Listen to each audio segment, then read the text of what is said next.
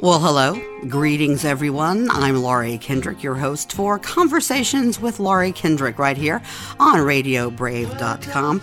And today our conversations are going to kind of go all over the board, kind of, when it comes to terror. ISIS, Hamas, Hezbollah. We'll even throw in the IRA, perhaps. And there's no one better to have this conversation with than a very, uh, very venerable Robert Jacobs. He is a Phoenix based private political behavioral analyst. And his emphasis is on the Middle East, more specifically terrorism. He works with private companies and various governmental entities. And I would assume, Bob, that that would include some agencies we've heard of but we're not supposed to know about? Uh, something like that. okay, so you don't have a your uh, uh, all your information is is basically um, owned by your customers, so you don't have a website per se, right? So no one could go see your your writing. That's right. My my work product belongs to my customers, to my it's clients. proprietary. That's correct. Okay, so. So let's not tarry about that. But I have read your stuff in in in in, in some articles before, and that's how I know about you and know that you are the expert at hand. So then let's talk about the subject at hand. It's one of the principal things we're scared of. It is terrorism.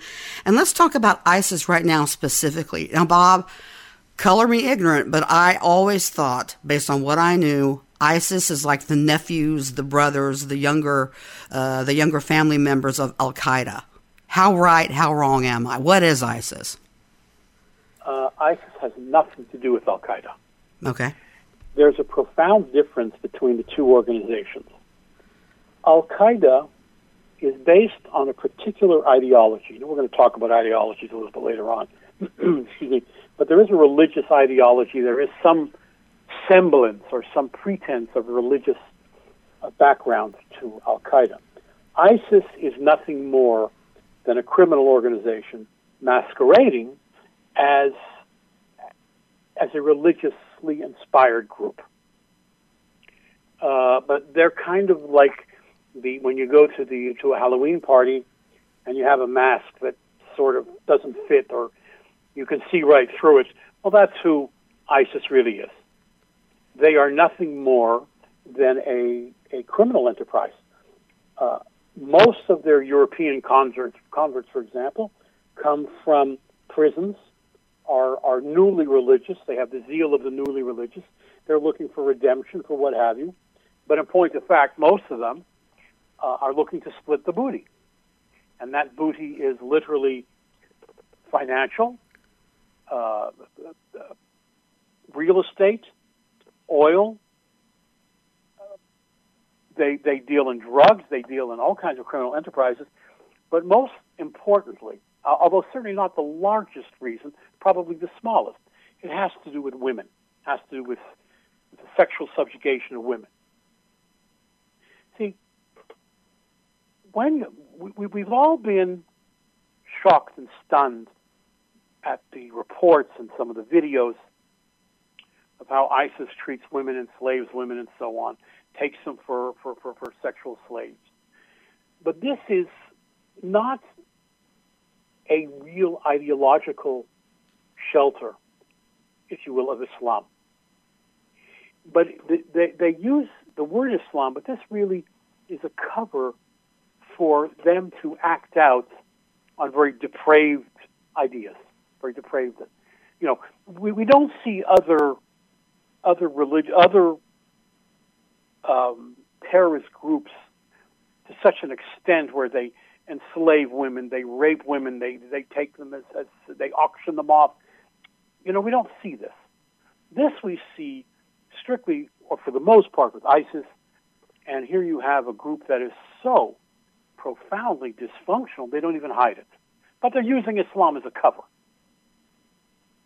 Okay? And they do the same thing. Okay, so I guess my, my, my, my question is it is a very bastardized form of Islam. You know, it's so tempting to say that. But? But in, in reality, of course, it isn't.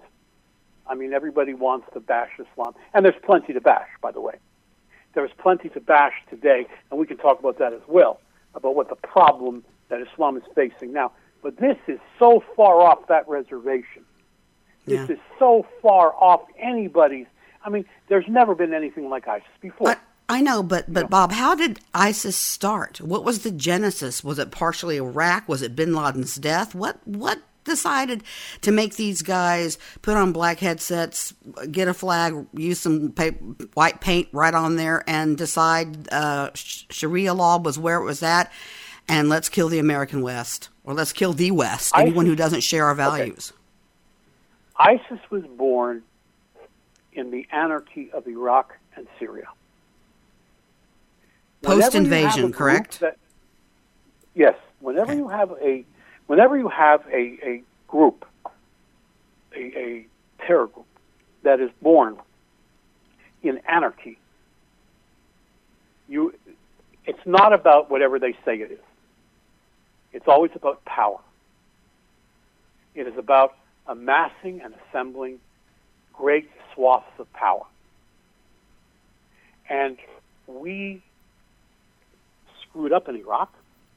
Certainly, the post Bush years and certainly the Obama years, we've certainly made Iraq into, into you know, the poster child of failure. The same thing with Syria, though, in a different way. The Syrian, uh, the Syrian experience could have been dealt with literally in the first three weeks. So, but now, of course, it's morphed, it's grown, it's it's it's expanded, it's got roots, it's metastasized, where now we can't fix Syria. Had we intervened in Syria within the first three weeks, we would have been there would be no more Bashar al-Assad, there would be no Russia, there would be no Iran. But the president chose not to Why? he he he magnified the problem when he said, "Well, use of chemical weapons, you know, is a red line." Well, they use chemical weapons, and they're still using them, and we have done nothing. But so why? The threat that we have. Why? Why? Yeah. Why has Uh, why has uh, the Obama administration kind of said, uh, "Hey, hey, hey, hands off"? I think for any number of reasons. Not the least, not the not the least important of which is is fear, fear of the terror that we're talking about. I think the administration believed that if we got embroiled in Iraq, or excuse me, in Syria early on, we would be facing terror here. Now that was a sore miscalculation. The the rebels in Syria let's forget, excuse me, let's not forget, initially, they weren't armed. There were no groups.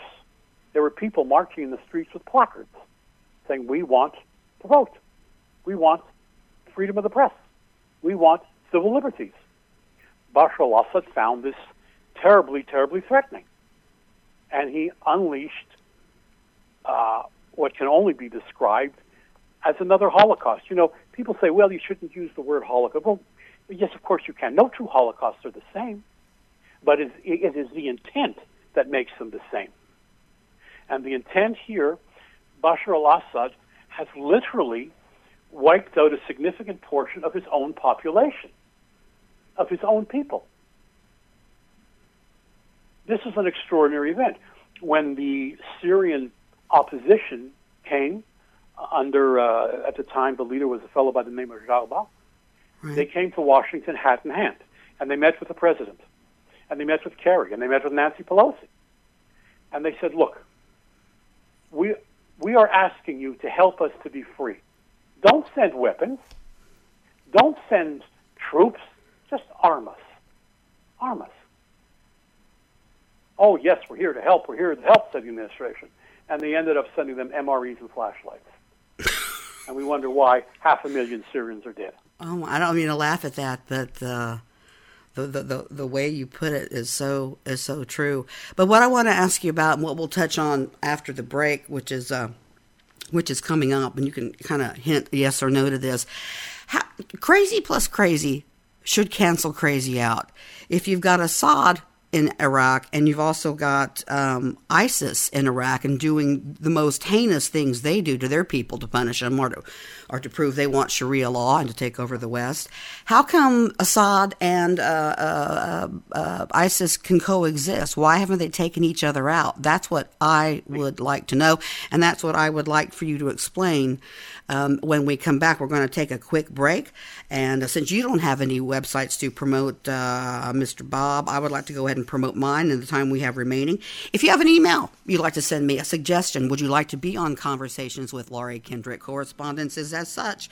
Email me at conversationswithlk at gmail.com. And our show has a brand new Facebook page. Check it out. Follow us. Like our new page on Facebook. It is called Conversations with Laurie Kendrick. And on this particular day, we're having a conversation with uh, Bob Jacobs, a Middle East expert. Stay tuned for more. We're going to find out about our ideologies up next. Radio. I think about the loveless fascination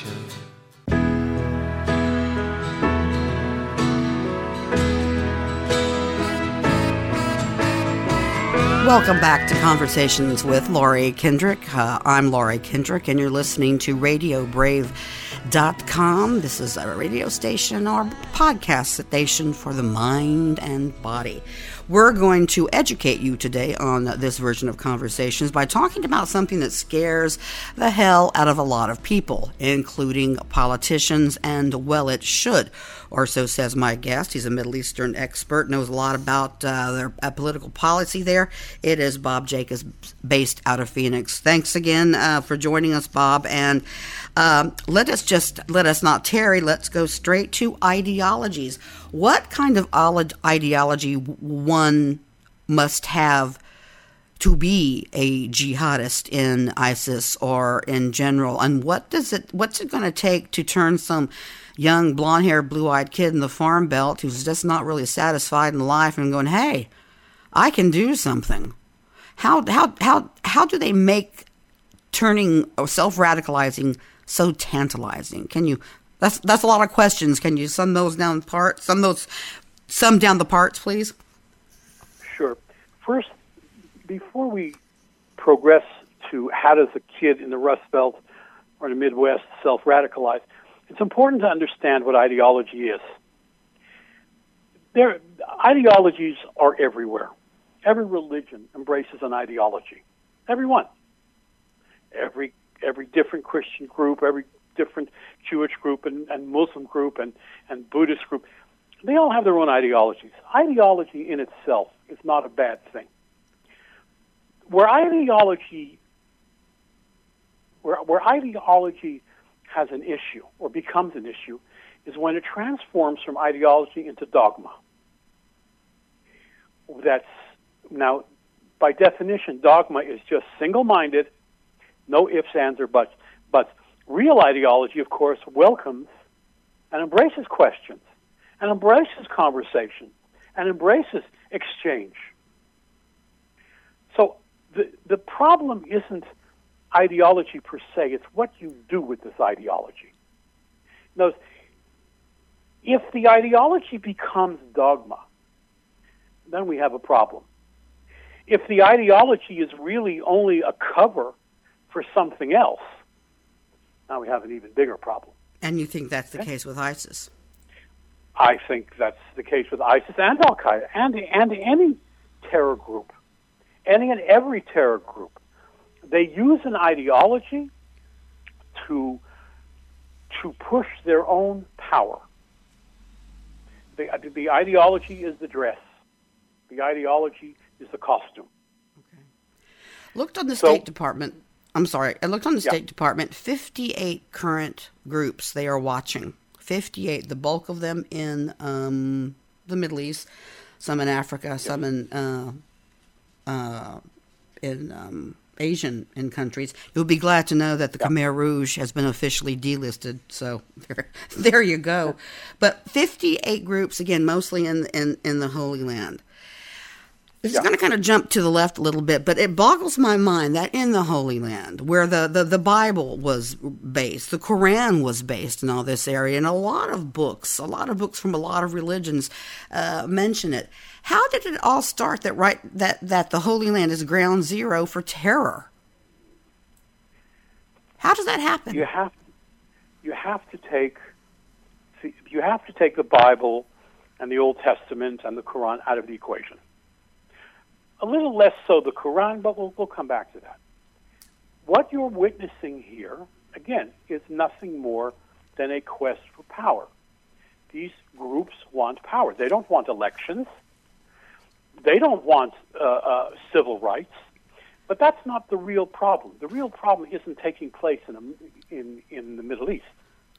The real problem, I mean, it is a huge problem, but the real problem is in the West, is in the United States, is in Western Europe. Our problem? Where we some that, and I'll tell you why that's the real problem. Because we somehow want to equate these groups as legitimate forms of political expression. So imagine, imagine this. Imagine if you supported LGBT causes. Okay? Well, would you walk arm in arm and embrace someone who wants to kill black people, African Americans, or, or, just just you know, uh, would you would you embrace would you would would you uh, would any LGBT person want to walk arm in arm and say, you know what, I think genocide is a great idea? Of course not. But in the Middle East, it's very different. You have people in the West who have embraced not the ideology, but the dogma of these Middle East groups. They're saying, oh, we, we love everybody, but we just want to kill the Jews. And this is what they say. They say, we'll finish what Hitler started. You don't have to take my word for it. You, there are scores of places where one can find their stated ideology.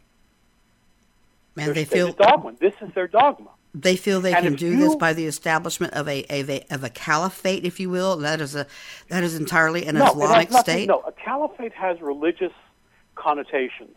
Okay. ISIS is not a religious organization, and neither is Hamas, and neither is Hezbollah. They use religion as a cloak. But what has happened is is that they wrap themselves up in this piety well, that, that you have so many people who would willingly make them partners despite their own stated need and desire for genocide. And when you don't have people stand up to that, and you don't have people question that and call them out on it, they feel empowered. And they get drunk with their own power and they escalate and they escalate and they escalate. So you're talking about citizenry in Damascus. Let's just not try to do anything about this. Let's just flee. Therefore, giving them more no, no. power, what more I'm acreage. Talking, what, what, I'm talking about is campuses all over ah. the United States and Western ah. Europe who will tell you that we support Hamas. Okay, we support we support Hezbollah. It, that's an extraordinary thing. You're supporting but, people but Bob, let's not forget. genocide. But let's not forget. Now, wait, wait a minute. Now, if you if people want to criticize the policies of the state of Israel, that's fine. That's politics. Good policies, bad policies, in between policies, debatable policies, doesn't matter. But when you say we're going to support this, this side that calls for genocide, that's a whole other thing. That's a whole other thing. And this is what we have. So now you have, again, a critical mass of people whom the politicians now have to address. So they give these organizations, like the State Department list, that somehow this is these are legitimate voices of political opposition. And they're doing would it. Would you say?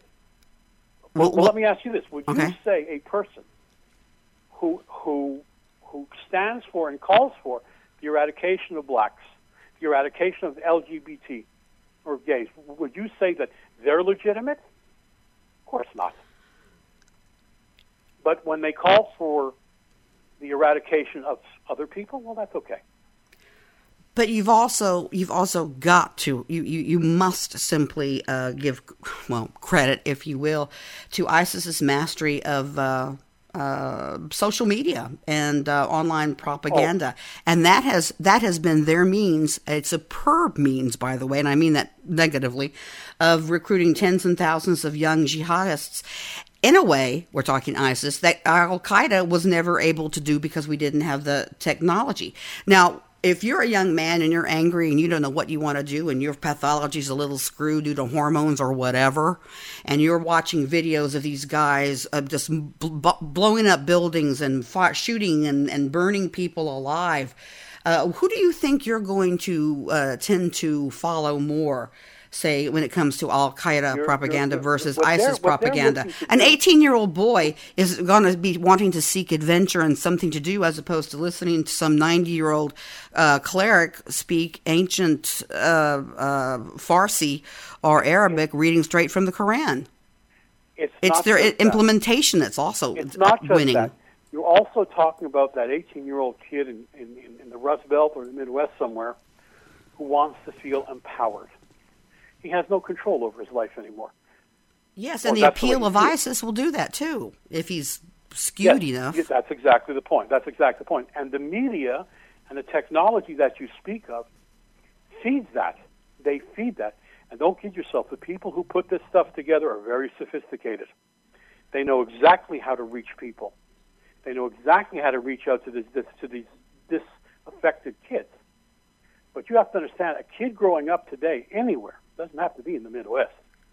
The kid, I mean, there was just this morning um, a, a uh, an incident in Canada, just outside Toronto, where they, where the RCMP and CSIS, the Canadian Security uh, people, they shot and killed some guy who was planning an imminent uh, attack. Uh, from what I gather, from what I glean, I've just heard about it.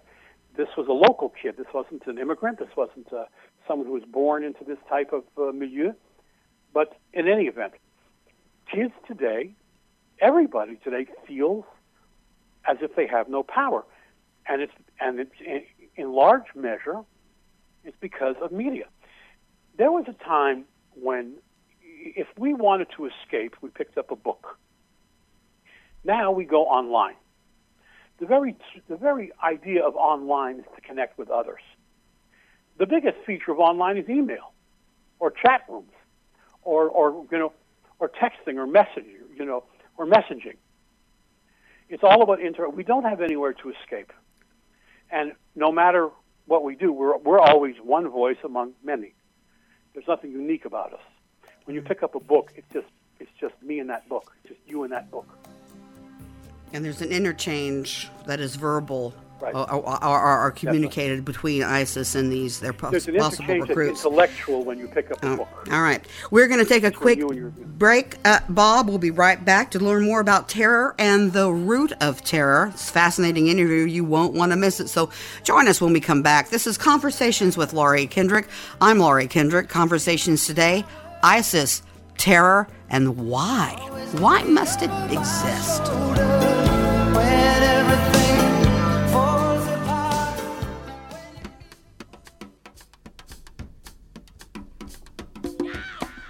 And welcome back to Conversations with Moi. I'm Laurie Kendrick.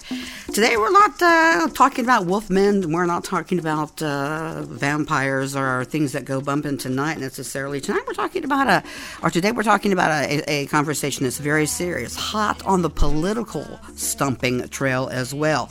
Terror and terrorism. And our special guest today is the very knowledgeable Bob Jacobs. He is a uh, Phoenix based private political behavioral analysis and knows what he's talking about when it comes to ISIS and terror in general. Bob? Yeah, you know, I, there was something, Laurie, I wanted to bring up. Okay.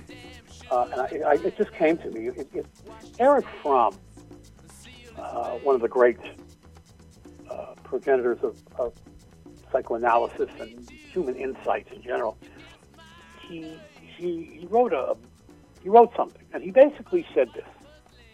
He says that man differs from animals by virtue of the fact that man is a killer. Mm-hmm. Man is the only primate that will not only kill but torture other members of his own species for no reason whatsoever. and he derives satisfaction from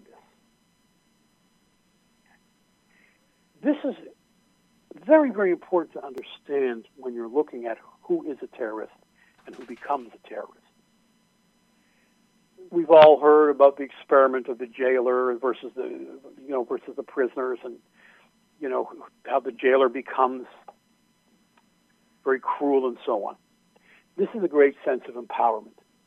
Throughout the world, you have many, many, many people who have, for example, different and varying degrees of mental illness.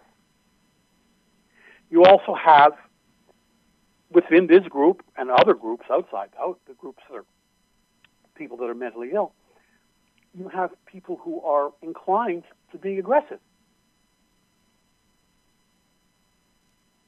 Now, when these things come to a head, it's not acceptable to be aggressive. It's not acceptable to become a torturer.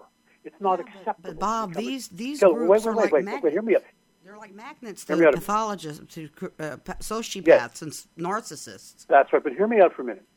Hear me out. I'm almost done with this point that I wanted to make.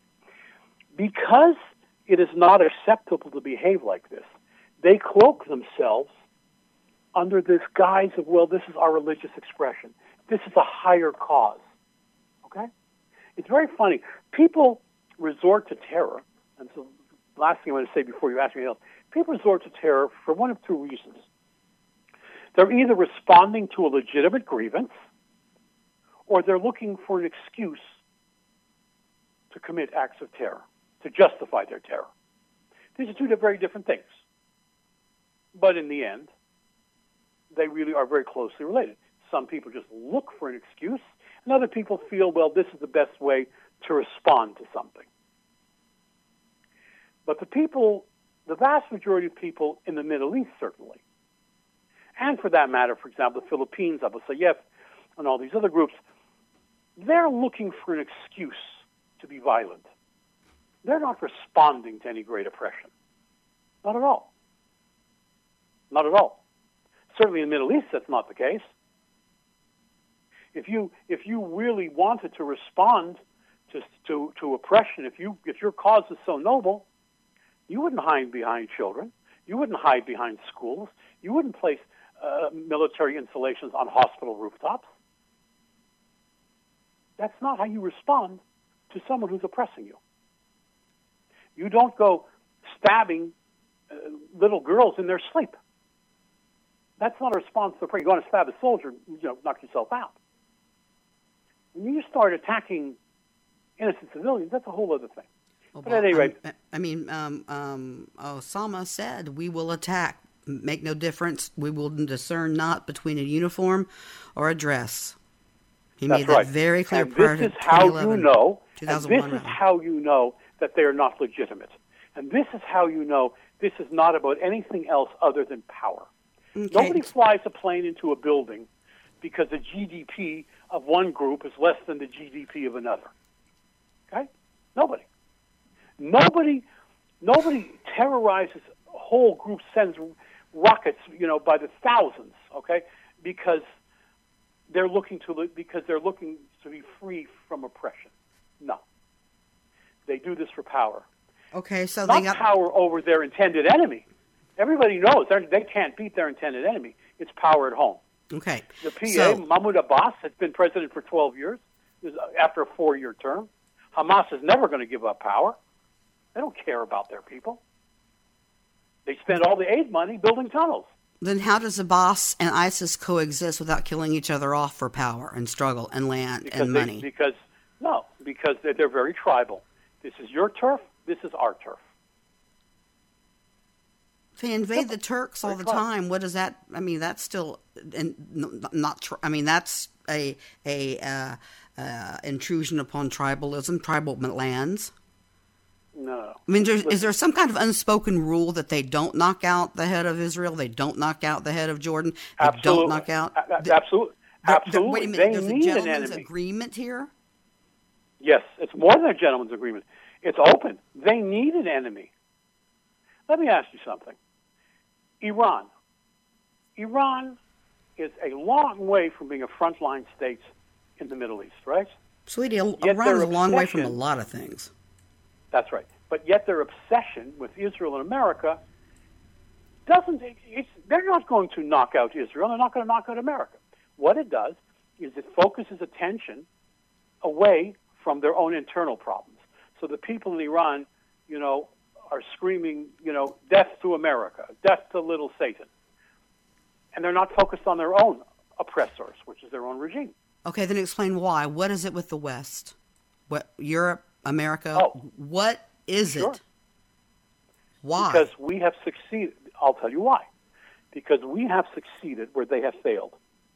Meaning, These countries, these meaning, these countries have a thousand years, more than a thousand years of a great history. And it's been squandered by these tyrants and these dictators. Furthermore, America committed the great sin. America is a nation of mongrels. See, America was not built on an ideology. Well, we talked about that earlier, idea, right? America was built on ideas and ideals. America was built on an, by way of an intellectual construct. Mhm. All these other nations, we are Persians, we are Iraqis, we are Arabs, uh, you know, they were built based, predicated on nationalistic terms, on, on racial terms, on, on, on biological terms. America was the mongrel. And here comes this state who says, you know what? Everybody's the same. Everybody's equal. well, I get that. I get that. But then you've got then you've got people fighting within themselves in the Middle East. The Sunnis, the the the Yeah. the, the Sharias. What's that all about? Shia. Yeah. Shia, I'm sorry, Shia. I'm these sorry. are, yeah, th- these are two different uh, interpretations of Islam. These are two different interpretations. One of the great tragedies now is that we have empowered uh, Iran greatly by giving them Lebanon, by giving them Syria. We have sort of come uh, come around to, to what they're called, you know, the uh, the Shia Crescent, and whereas the Shia were the minority, they now threaten everybody. You see, one of the great failures, and I, I, I don't I don't mean to be political in in a in a partisan way, but one of the but but I'm just talking general terms. One of the great failures of this administration has been that they have upended, they have turned on its head foreign policy. Foreign policy is always predicated on as little change as possible. In, in other words, incremental change. Okay, right. but don't do more damage. Under the current administration, unfortunately, that's been, as I said, turned on its head. We have ceded Lebanon to uh, uh, Iran. We have certainly um, we have certainly ceded Syria to Iran, and now we have a whole new set of problems. We have an enormous change. And with the agreement, are we And in some way which- ceding and to ourselves which- and to to look them? at Syria. I'm sorry. And, and, and our agreement with them, then are we then conceding ourselves to them in some form or fashion via Yes. the agreement? Yes, yes, yes. We have we have agreed to let Iran. Iran stomps its feet, and they decided we want to be big players. And this particular administration said, okay. So they've now empowered Iran. Iran with Iran has nuclear. Iran will have if they don't have. And I personally believe they already do have nuclear weapons. I don't think they'd be making this much noise if they didn't. But even if they don't, we have now set the stage where they can uh, develop nuclear, nuclear weapons. With Syria as their client state, they can bring those weapons to the front line.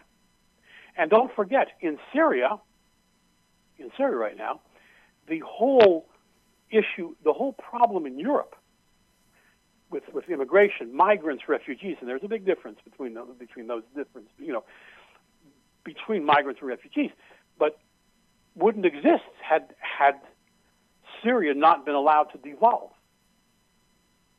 But instead, we turned our back. And now the Europeans, who have every right to say to this administration, "Thanks a lot, guys," they're under siege, and they're really under siege. It seems like it. Okay. And coming up uh, in our next break, uh, Bob, really want to talk to you about the uniqueness of terror and how that's kind of practiced among Hezbollah, Hamas, PLO, PLF, it's whatever it's called, because uh, they're all different and they're all kind of the same in a lot of real interesting ways. Fascinating subject. Wish we could go another two hours. I'm speaking with Bob Jacobs. He's a specialist in the Middle East, and you're listening to Conversations with Laurie Kendrick. That's me, only on RadioBrave.com.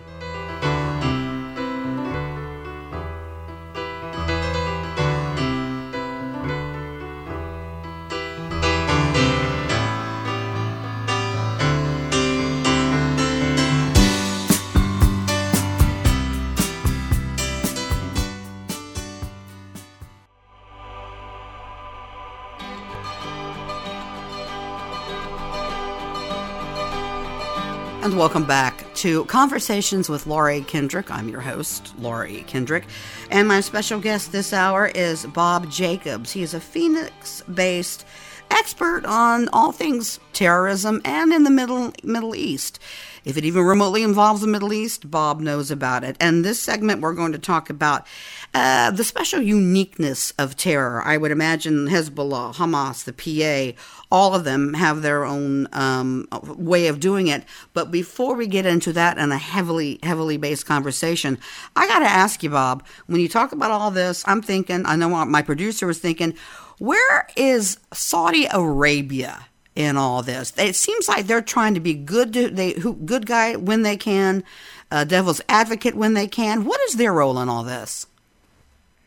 That's the question of the day, without a doubt.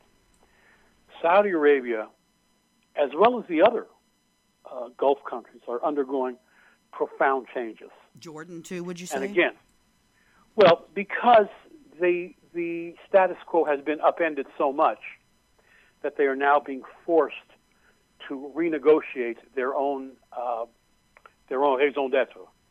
Okay. Now, Saudi Arabia is a frontline country against Iran. Now, in the previous segment, you had asked about Shia versus Sunni. One of the big bones of contention is who controls Mecca. The Saudis, of course, are the Sunnis, and they are controlling Mecca. It's in their country. The Shia in Iran have made no uh, secret of their desire to one day, you know, very vague, to one day um, control Mecca. So now you have what was a simmering pot, a regional simmering pot, has now been brought out into the open. And that is why the Saudis have now forged an alliance with new friends. They forged an alliance with the Israelis, for example. They're very, very close. Uh, they forged an alliance with the Egyptians. Again, there's a geographic big distance there. But in a, in a region that size, geography matters. Geography matters. And again, to put, to put a little bit of perspective on how much of a tinderbox the region is, if you take the combined Arab world, imagine it was a football, uh, excuse me, a football field, yes. Imagine it was a football field. Now take a matchbook, take a big one if you're so inclined, as opposed to a small one, and put it in the corner of, of the football field. That matchbook represents proportionally Israel. And they have been telling you, telling us for the last 70 years, whatever, that that's the source of all the problems in the Arab region, in the Arab world that matchbook in the corner. Well, of course, that's preposterous. But now, all of a sudden, that matchbook is, is very important. So you have within the Sunni world a real slow turn, a real coming around to forge new alliances and new friendships, and that's what's happening. Because the Iranians have made no mistake, excuse me, have made no secret of their intentions. They want to dominate everything. They want to dominate the region. They want to dominate, and when I say dominate the region, forget the religious aspect. We're talking about oil. Now, there are people down in Texas who are in the oil business, okay? And Iran could very well uh, bankrupt these people. If they control huge swaths of land that are oil producing, uh, that's going to put the United States under and Europe under a certain amount of pressure. And the Iranians, for example, uh, are making friends with the Russians, and they want to control the pipeline into Western Europe. So there's this whole geopolitical game that goes on here beneath the surface. And what, again, unfortunately, this administration has put everything up in the air. Everything, you know, and, and we're all scrambling to catch, you know, to catch the balls that are coming down. Hell of a way to run a foreign policy. Yeah. you know, and, exactly. and that's just that's just the reality of it. Yeah. yeah. I mean, I, I, again, we don't have enough time, so we're just touching the surface of this. But we, any one of the, these things that we've we've discussed so far, you know, we could get into into much greater deep uh, depth. Is is Saudi Arabia two faced?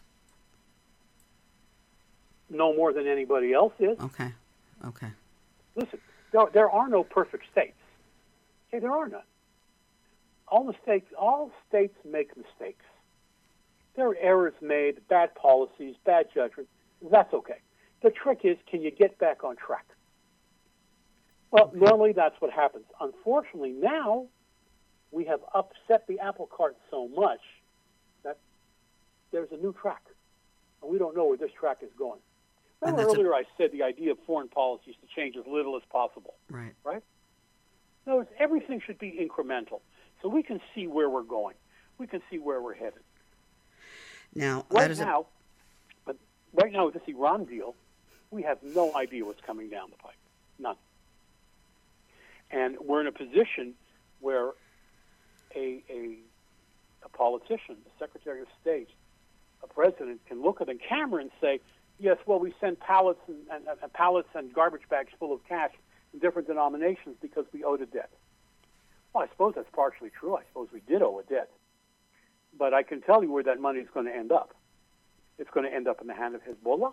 It's going to end up in the hand of Hamas. And by the way, just this past week, Hezbollah and Hamas have said, of course Iran supports us. That's where we get our money from.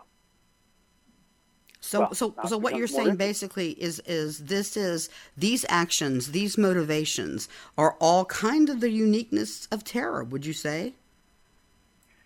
Yes. Look, the point of terror is not to kill many people. People, people think, oh, this is terrible. You know that they killed, you know, so many people. And we well, it sure look at 9/11 like it. And we look at yeah, yes, we look at 9/11, we look at Paris, we look at Belgium. No, the point of terror is not so many people. The real point of terror is to have so many people watching what's going on. In other words, and I know I, I, I, I tend to repeat myself sometimes, but effectively, what I'm saying is that whether they kill 3,000 or 300 doesn't matter. They want 300 million watching in real time. So it's done for spectacle and the power therein. That's correct. That is that is correct. Because and if we see, that, it, you've, I know that you've been a journalist for a very long time. Yeah. You know yourself. Okay, it's the spectacle that's the power. Al Capone, oh. remember? Just spell my name right. yeah. Right? Just spell my name right. Well, that's power. When these groups get up and say, "See what we've done to the great Satan," see what we've done to the Europeans. Okay, and then you have, for example, in the case of the refugees or the migrants, you know, more than likely, they come to Europe and they've committed some very, very bad crimes. And then it becomes known, the media uncovers, governments have issued uh, statements telling the media, please do not report this. Please do not report who committed these crimes. Well, all these groups are more empowered. They're more empowered. What would you do if there was a, a minister okay, who said, We are going to rape their women and we will make them Christians that way. Well, you'd be outraged. That minister yeah. would be out of a job. I'd become a Catholic real fast. That's not the case in Europe. That's been well documented, well reported. So the, the, the, the uniqueness of terror is really is in how creative some of the people can be in, in exploiting the media, in exploiting the ideas and, and, and, and increasing the fear in the general populace. And let's talk about that ISIS in the few minutes. We have. Isis is not going to left. take over America. Yeah. ISIS is not going to take over any country in Europe, But Bob, but they can weaken it. They you have visions of people being put in a lion cage. Gay men are being thrown off 50 story buildings just for being homosexual. Right. Women are stoned That's right. f- for being raped. That's right. And That's right. this, this you're trying to say and- is more and- spectacle? And, and our problem is, our biggest problem is that we point the finger elsewhere and we refuse to see the hypocrisy, the moral Ah. hypocrisy and degradation of our own culture that refuses to condemn that. Yet this we is- want we this want is more where terror will succeed. Yes, It- exactly. It, will succeed in undermining who we are. Exactly. Exactly. America, you know what? America greatness lies in the fact that America, for the last century, has defined hope. Very interesting. Hope is a scrawny 18 or 19 year old kid from Nebraska or Iowa who puts on a uniform, who goes overseas to help another people be free or to relieve them from oppression and tyranny, and then he goes home. That's hope. To a whole generation of the world, that's hope. So when you see these old men in their in their uniforms, in their berets, in their blue jackets, in their blazers, walking down the street Veterans Day, on, on, on, on Memorial Day, that's what hope looked like to a whole generation. Wow. Wish I had my flag here. There's That a really makes photograph. A no, really. photograph That's so moving. That's so moving what you said. with uh, with hooks for arms. Mm-hmm. He lost his he lost his extremities in in Iraq, and he's being embraced by a very old veteran. Nobody Wow. gets it. Yeah. Nobody gets it. And uh, here we here we must, here we should, and if we don't, we really got to get on that hopeful bandwagon because that's uh, that's what keeps us alive. That's what keeps us sane. When we come back talking with Bob Jacobs, we are going to be talking about the need for expression and terror. Believe it or not, there is a need for this. And Bob will explain why. This is Conversations with Laurie Kendrick. We'll be back in just a second on RadioBrave.com.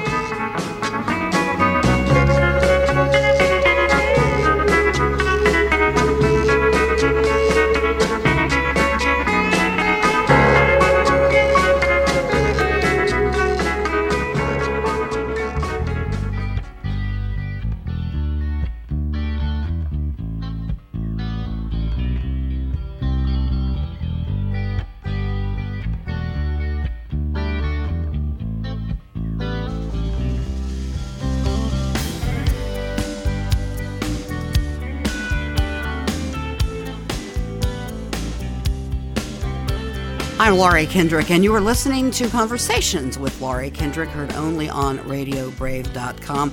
Glad you're listening today. This is uh, winding up an hour that has been really, really enlightening. It's about terrorism, ISIS more particular, but uh, terrorism on a broad scale in general. And my special guest is Bob Jacobs, who is an expert when it comes to uh, the Middle East and all the terroristic nonsense, horrible stuff that happens there.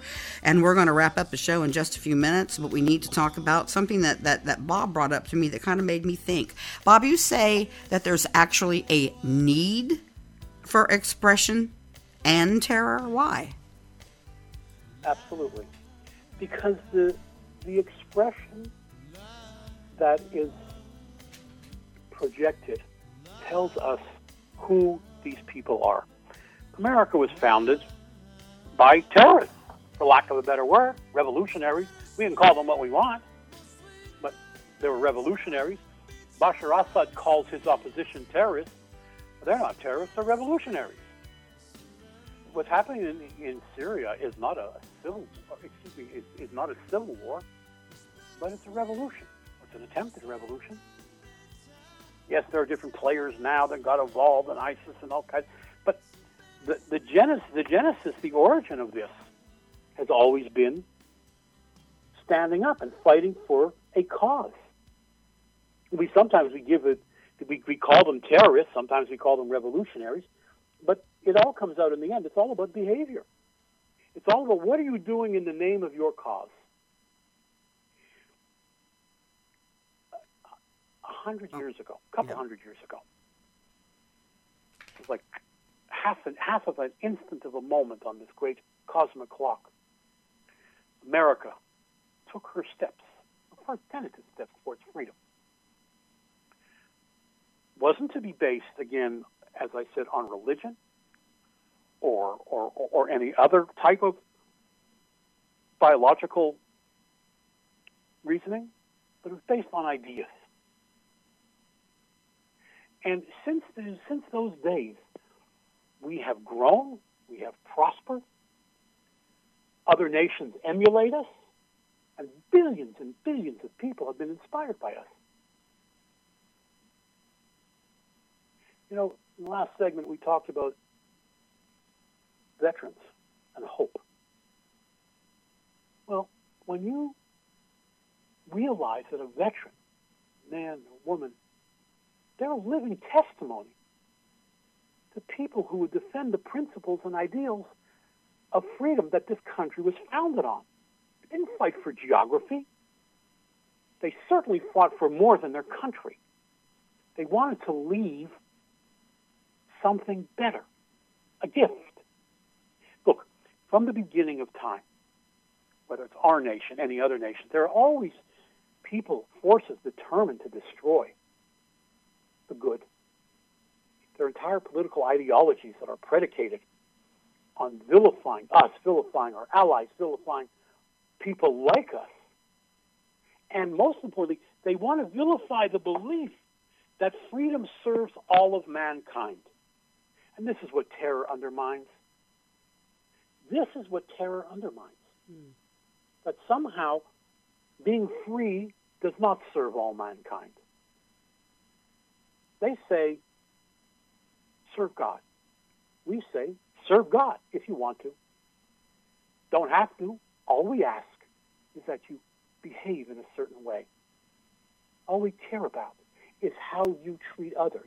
Is, is, is, is if all we care about is that people have equal access to the institutions and to courts. You know, Lady Justice and blindness and all that. You know, the blindfold. You have some people like Bashar al-Assad who would sooner kill his own people than have them be free. Now imagine that. They would sooner kill their own people. We saw this in the Soviet Union, under communism, and Bolshevism. We saw this under communism in China. Tens and tens of millions of people were killed because the powers that be would rather kill than have a free society. Would we find that if uh, happening to us if some of these folks got their way and turned America, ruled America under Sharia law? Is what we experience? It doesn't have to, it doesn't have to be Sharia law.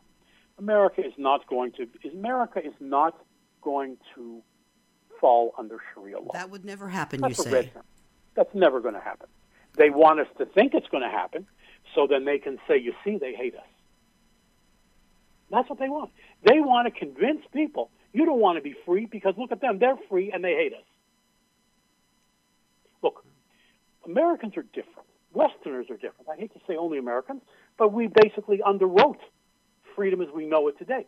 We're very different we were raised with the conscious understanding that we are obligated to build and to defend the principles and ideals of freedom.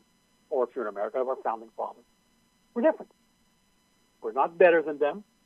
Their legacy certainly serves as a guiding light. We don't need to reinterpret freedom with each new regime. We don't need to reinterpret freedom with each successive generation. We are, in fact, beholden to them. They've elevated successive generations mm-hmm. and made us better. No, we're not perfect, and we make mistakes, and sometimes we slip and fall. Well, Th- that that's the do. way of the world, isn't it? That we do. Um, uh, Israel has adopted a lot of our of our democratic principles and applied a few of their own. Yes.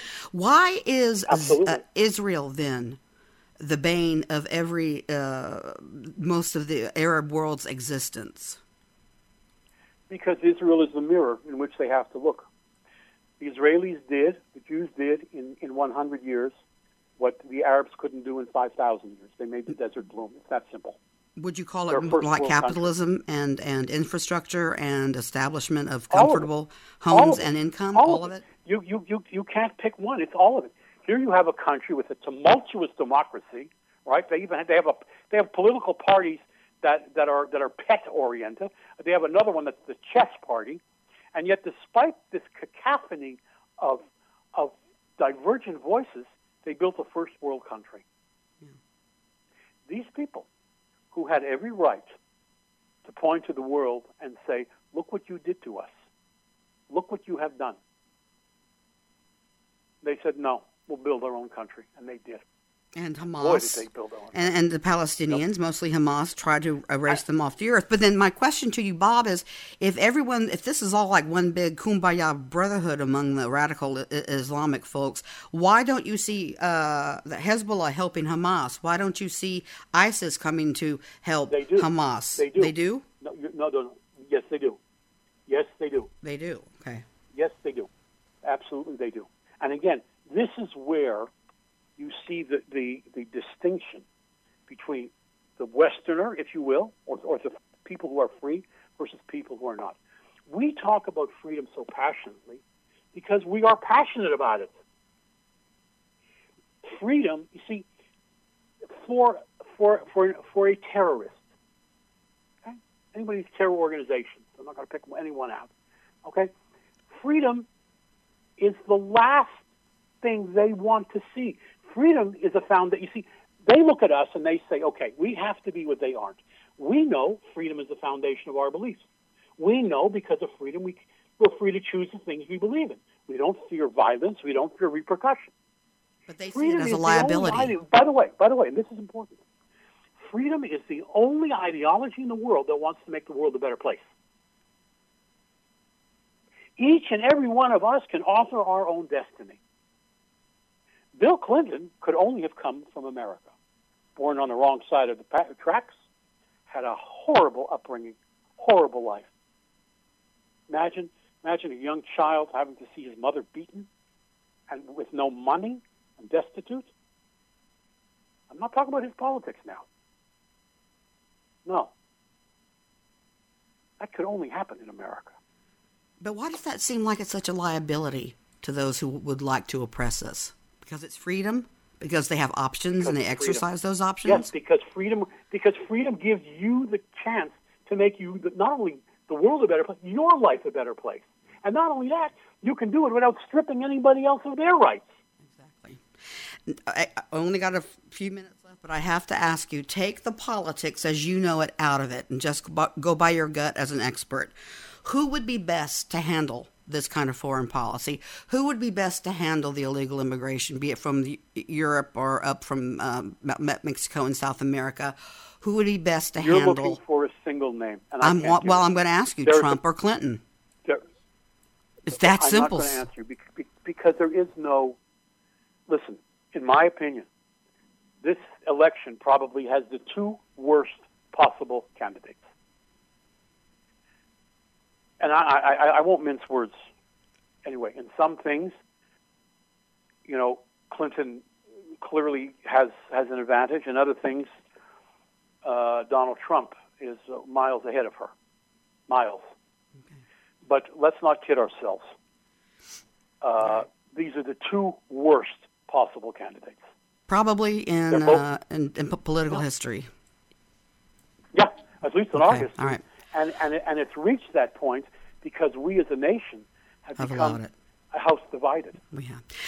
Dear, and that's dear. Not an under, that's not an oversight. No, I know it's not. I know it's not. We're just pressing for time. Bob, thank you so much. Really appreciate your time. Hey, uh, listen, next week, guys, we've got a big old bag of paranormal. His name is Lon Strickland. He is uh, uh, into ghosts, witchcraft, Bigfoot, and uh, uh, pseudo science like uh, cryptozoology and he's into whatever. If it goes bumps in the night, he loves it. And Lon Strickland will be our guest next week. Bob Jacobs, you were great. Thank you so much. Hope you'll listen uh, next week. We've got more great topics coming up on Conversations with Laurie Kendrick on RadioBrave.com. Thanks for listening.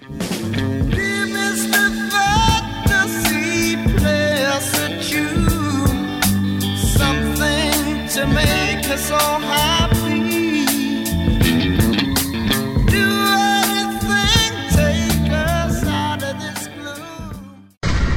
This is Radio Brave.